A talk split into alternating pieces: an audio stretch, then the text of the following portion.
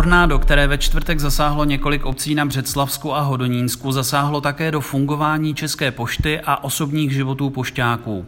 Škody jsou hlášené jak na budovách, ve kterých pošta sídlí, tak i na vozidlech, která slouží k doručování zásilek. Celková výše škody se prozatím vyčísluje. Česká pošta v návaznosti na situaci přesouvá do oblasti svou mobilní poštu. Ta by měla v nejvíce postižených oblastech začít fungovat od pondělí 28. června. Poskytovat bude mimo jiné i finanční služby. Bude možné si vybrat finanční hotovost či převzít sociální dávky. Generální ředitel Roman Knap nabídl hasičskému záchranému sboru automobily České pošty, které operují v oblastech, které nebyly postiženy katastrofou. Česká pošta zároveň vyhlásila pomoc, která poputuje pošťákům zaseženým přírodním živlem.